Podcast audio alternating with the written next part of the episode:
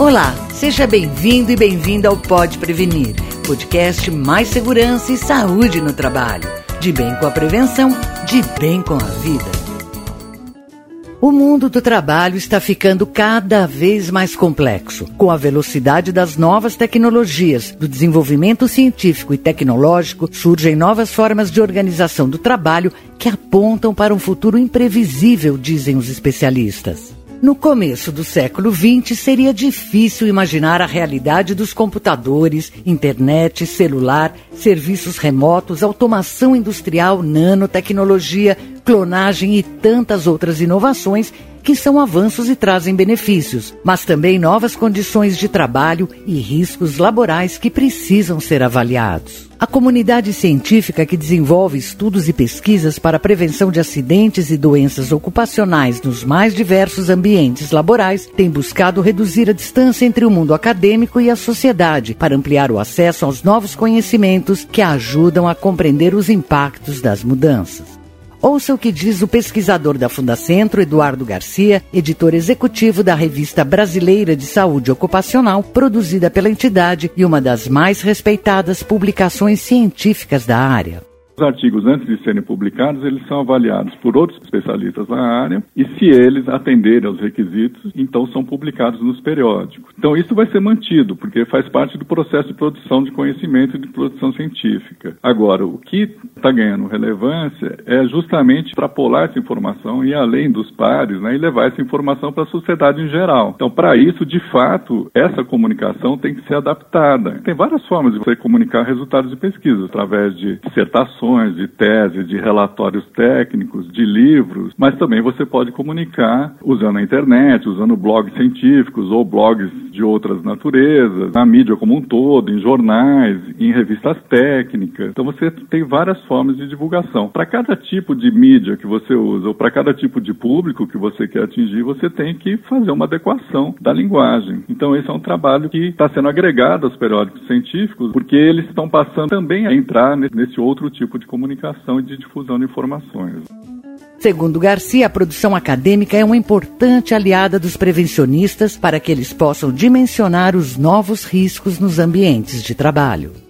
Os resultados de pesquisas podem ajudar na identificação de problemas, podem propor novas abordagens, entendimento de riscos e de problemas já conhecidos ou de novos problemas relacionados ao trabalho, é, de prevenção de doenças e acidentes e de forma de enfrentar essas questões. Podem trazer novas abordagens de diagnóstico e de formas de intervenção nos ambientes de trabalho, né, nas condições de trabalho pode discutir melhorias dos aspectos de gestão de programas de prevenção, de programas de gerenciamento de riscos. O profissional da área, né, ele tem que estar tá atualizado em relação a essas questões, né, porque a realidade do mundo do trabalho é muito complexa e é muito dinâmica. Hoje já se sabe que as questões de segurança e saúde, elas extrapolam os riscos tradicionais com que a gente está acostumado a lidar, com riscos físicos, químicos, biológicos. Hoje elas também estão relacionadas né, com as condições gerais de trabalho, com a organização do trabalho, né? ou seja, assim, os aspectos de gestão, questões relacionadas com, com turnos, jornadas,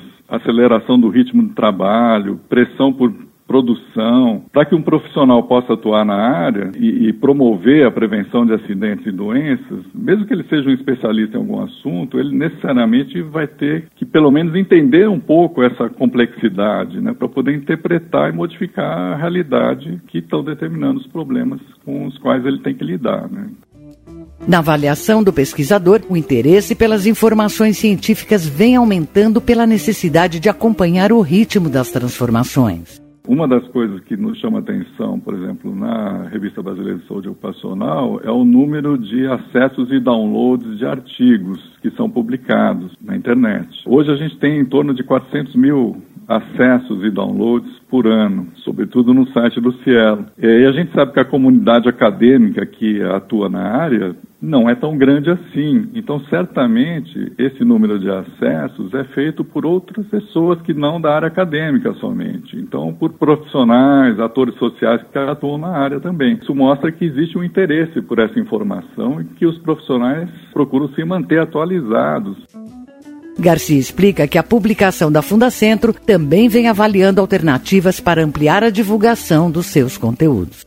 Bom, a revista ela sempre procurou dar visibilidade para os conteúdos publicados. É que antes era mais limitado porque ela era apenas impressa.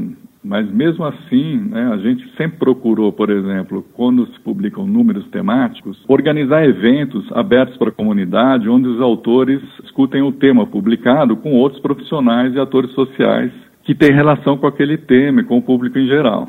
E hoje, com a publicação online, a gente percebe que a visibilidade está sendo bastante grande. Dizer, essa busca por artigos, né, por informação, de fato ampliou bastante já a visibilidade do conteúdo que é publicado. Mas a gente também está vendo a importância de estar presente nas redes sociais, não apenas por essa questão é, da solicitação que vem sendo feita pelas bases bibliográficas de indexação de periódicos, mas porque as redes sociais de fato se tornaram uma forma de comunicação muito ampla e muito rápida e permite inclusive uma interação com o público também. Né? Eu sou Cintia May e vou ficando por aqui. Na próxima terça-feira volto com mais informações para você. Participe, compartilhe. Pode prevenir. O seu podcast de segurança e saúde no trabalho. Informação de qualidade direto da fonte. Até lá.